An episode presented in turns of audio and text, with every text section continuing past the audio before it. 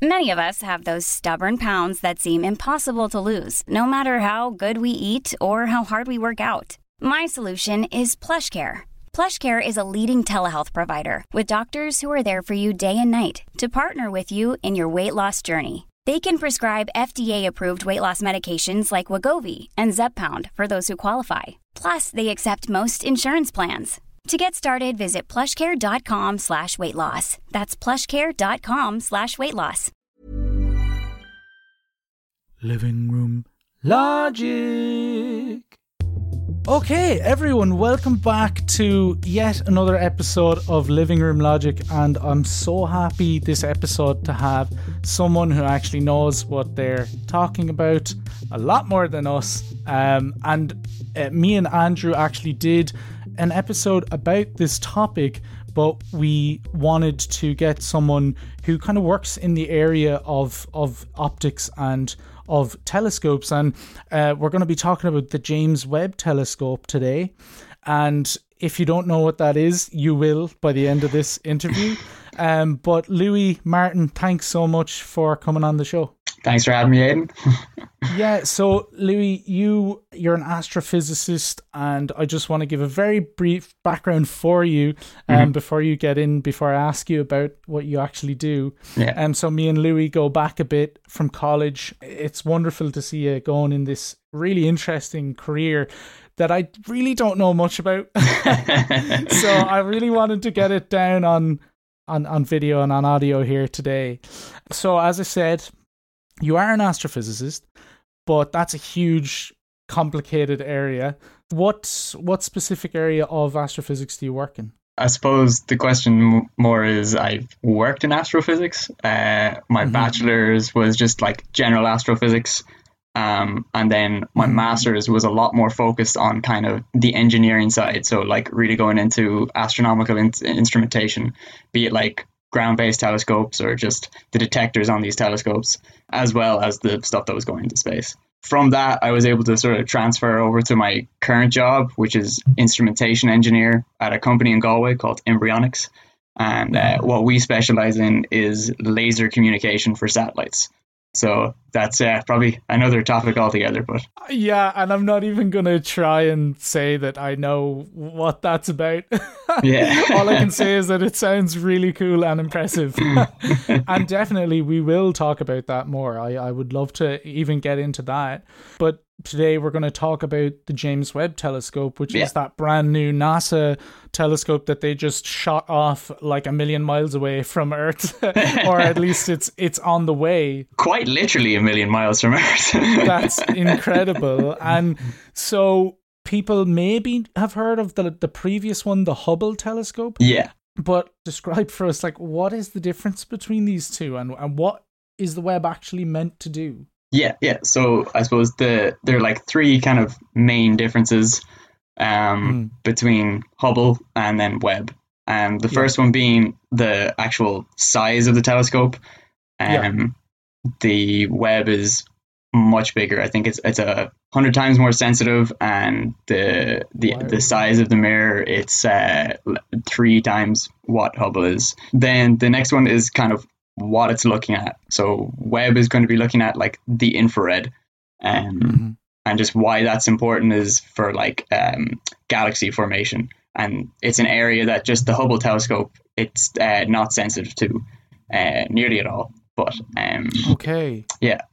Then and the, Hubble would have looked at visible light, right? Yeah. So yeah. So Hubble would have looked at like um the kind of ultraviolet side of the spectrum all the way up to the near infrared. Whereas okay. James Webb, that's going to go from like the red part of visible light and then into the mid infrared. Okay, so it's a completely different side that we haven't seen before.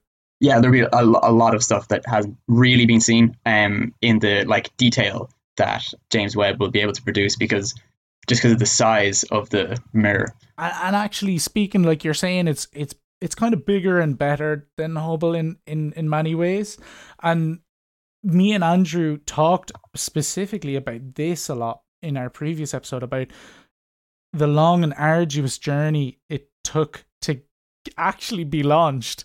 It was something like it was like fifteen or twenty Yeah. years. I forget. I think it's fifteen, right? Yeah, it's, it's closer to 20. yeah. You know, it was supposed to be like five hundred million, and it ended up being like nine billion or something. So it's ridiculous. And so, other than price, because look, you know that is really important, but I we didn't really understand Yeah. why it took so long to invent these technologies. Like, could you explain some of these technologies that the Webb is using? Yeah. So one of another just huge kind of uh, issue was that they had to do a full redesign two years before it was meant to launch the first time. so that that set it back massively. It was meant to launch in 2007, I think, and so like 14 years behind schedule. But I suppose some of the stuff, yeah, just wasn't invented, and producing it on the the scale that was needed and the accuracy that was needed just it wasn't done before. The kind of hard R and D that had to go into that sort of stuff, like and such a um, multidisciplinary area, material sciences, composite materials that be using for like the actual structure, because it's not just going to be like steel. Yeah. So they made, need to make this like as lightweight as possible. So they're looking at all these different um, materials that they were going to use for the structures, for the mirrors, because despite the size of the mirror, it's actually like hundred kilos lighter than what Hubble was. Oh my god! What? So it's it's lighter, and it's just because of the mater- types of material that they use. But producing these at like the accuracy, because you're trying, you're talking about like a surface that would have to be like maybe a micron in difference from uh, the white it should It has to be so incredibly flat, smooth. Yeah, flat, flat, smooth, and perfect. Yeah, like the big thing was the mirror, the main mirror, which is like what everyone r- instantly Mm. recognizes. These hexagonal mirrors. Each one of them is unique, and there are 18 of Yeah. them. They're a meter, about a meter wide each, and yeah, just Wow. manufacturing them just took so long to make sure they're in the like correct position, and then you have to worry about all these other things like just the launch of the satellite. Like you're going to be experiencing a thousand G's. That's just the initial getting shot up. That's going to create huge vibrations. Hubble was closer to Earth, right? It was where was Hubble? Way, way closer to Earth. It was uh, it was 450 kilometers away, whereas Webb is going to 150 million kilometers away. Oh my god! so there's no recovery mission. There's no There's there's nothing like that uh, on the everything needed to be Absolute. That had to be perfect. And so uh, that that kind of brings me on to where we are in astrophysics and not even just astrophysics. You said yourself there's so many it's a multidisciplinary mission. Yeah. Uh, Yeah. How how important is it for for astrophysics and science in general? I mean, without question, like it's the most important thing to happen to astronomy and astrophysics since Hubble in terms of the potential for what it's going to fill, like in terms of knowledge gaps. So, Mm, in terms of where it's looking back to, like the main mission of it is to look back at the early formation of stars and galaxies at the beginning of uh, the universe. And previous to this, we've just been unable to see because we haven't had the sensitivity in terms of a big enough mirror in space to see these uh, these events or these stars. wow. So it's yeah to fill that gap, it's going to be absolutely fundamental. And then, but it also kind of it's not the only objective of it. It's also going to be looking at one taking images of these exoplanets, and then also looking at their um their spectrum and their chemical composition to see if they have life. And another thing that's going to be helping for is like how planetary systems form, because there's a big gap in the knowledge in terms of how we get from like meter sized planets and like meteorites to kilometer size. And just understanding that and the formation is going to be really fundamental. Wow. And and are these things that you are most excited about or is there particular things that you are? Unfortunately, the like the the galaxies kind of thing, it, it will be obviously still interesting for me and for astrophysics, uh, Yeah. but it's just not the area that I'm most excited about. Um, mm. It's definitely the more the exoplanet and planetary formation is where I am interested in, in actual astrophysics, particularly when I was doing hmm. uh, my bachelor's and master's. Okay, that's really interesting. Is there anything you wanted to find? Looking at like um the chemical compositions of planets and like finding water planets that are potentially habitable. Just mm. the kind of like the idea of there's life out there. I mean, there is, mm. but kind of having a better confirmation of it.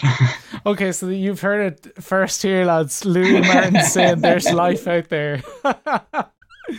but you're saying that this might be what we can use to confirm that. Yeah, particularly for like livable planets that are close by. So I suppose the most famous example is the TRAPPIST system, mm-hmm. um, and that's that had seven uh, planets that were orbiting around the star, and it's not too far away in astronomical terms. in quotations, yeah. And it's definitely close enough that yeah, we could resolve the spectrum to see if these were habitable even though some of them we already know are within the habitable zone. But to know what the chemical composition of these rocky planets would be would be uh, yeah a really really cool thing. That is insane, and it's something. I mean, going back to what you talked about before, that Webb will be able to look further away back in time. This was actually the third difference I meant to say. Sorry, between Hubble and uh, and Webb was how far back it's going to look. And that is the thing that boggles my mind. I, I thought visible light that that was mm-hmm. our precipice. I thought that was the edge. Um, and it's not, and that's so exciting for me because I thought it was even for ye. I thought for for science, for astronomy, astrophysics, that that was the edge. Yeah, and it's it really, really isn't. Since the Big Bang, the universe has just been expanding and getting bigger. So the light from the start of the Big Bang, it gets stretched just because space is getting or is space is expanding.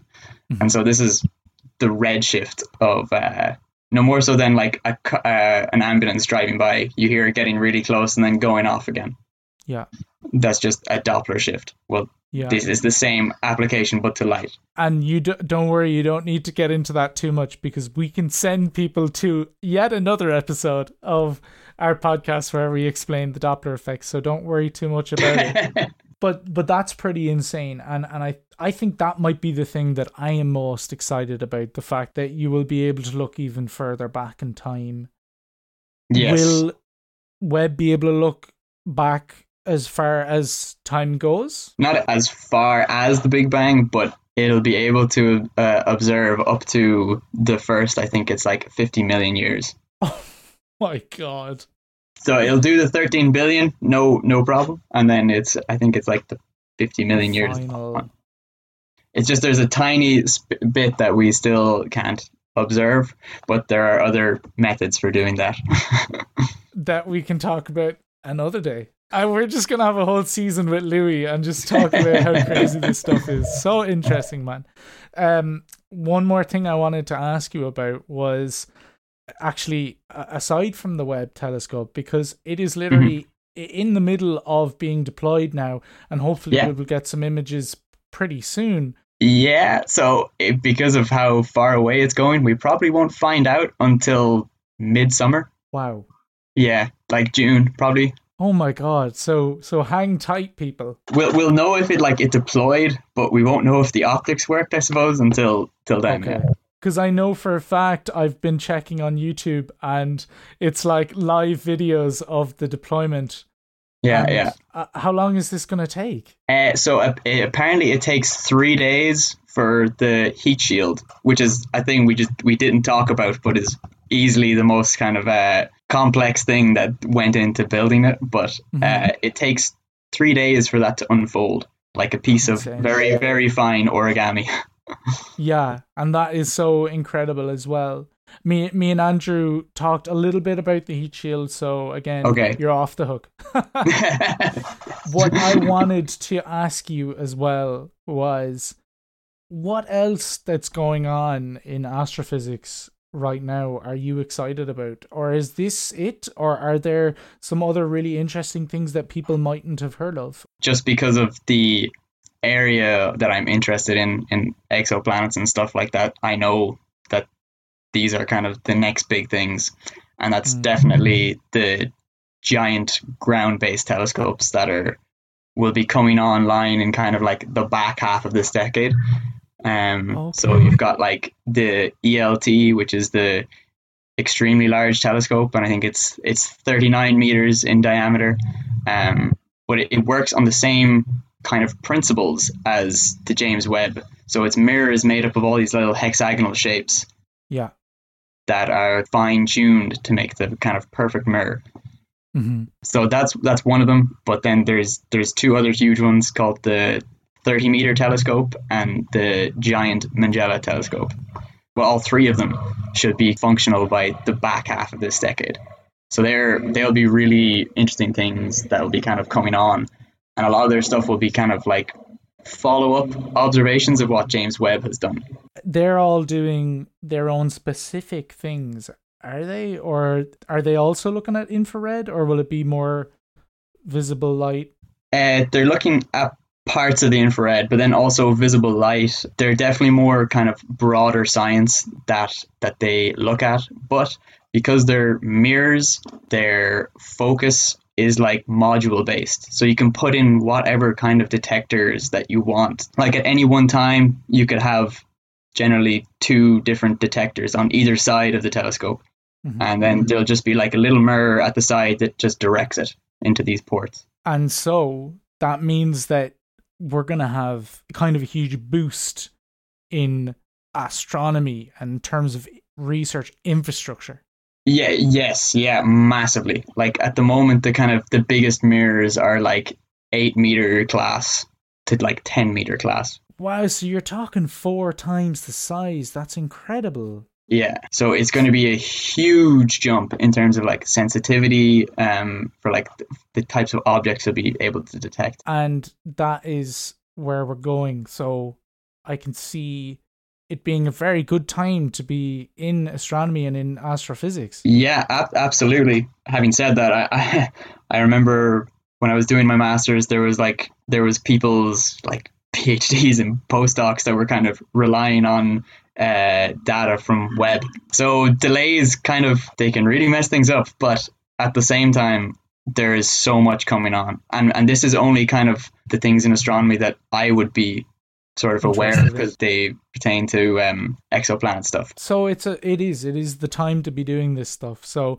if if anyone listening is interested in this or is a student that's that doesn't know what they're they want to do in college, have a look at this stuff and get in touch with us. Get in touch with Louis. Get in touch with astrophysicists and astronomers. Like this is the time Absolutely. to to get to get involved. This is when there's going to be yeah so much coming on board just because now the sort of the technology is there and there's going to be so much data crunching and there's going to be so much data so much work for young students oh i can't wait i can't yeah. wait for for everyone just coming up into college now they're going to have a rough time um, look, Louis, thank you so much. Such an interesting conversation. It kind of opened up more questions because I, I just want to ask you about all of these other missions, but we can yeah. do that another day. And and you've just you've you've opened up my my eyes to all of this and how interesting this field of research is and how we need to look forward. We need to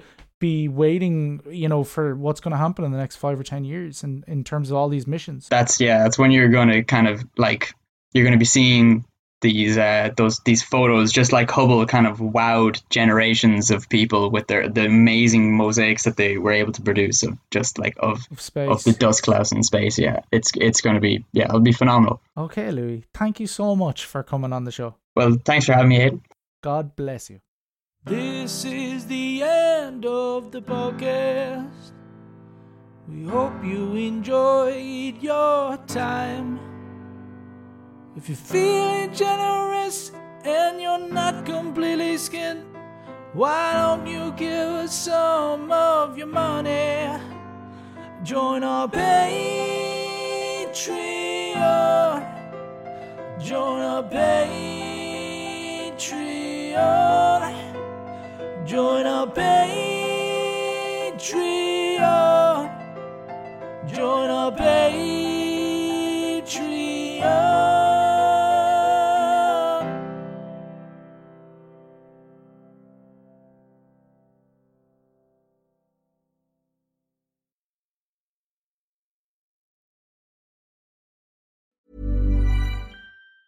Planning for your next trip? Elevate your travel style with Quince. Quince has all the jet setting essentials you'll want for your next getaway, like European linen, premium luggage options, buttery soft Italian leather bags, and so much more. And it's all priced at 50 to 80% less than similar brands. Plus, Quince only works with factories that use safe and ethical manufacturing practices. Pack your bags with high-quality essentials you'll be wearing for vacations to come with Quince. Go to quince.com slash trip for free shipping and 365-day returns.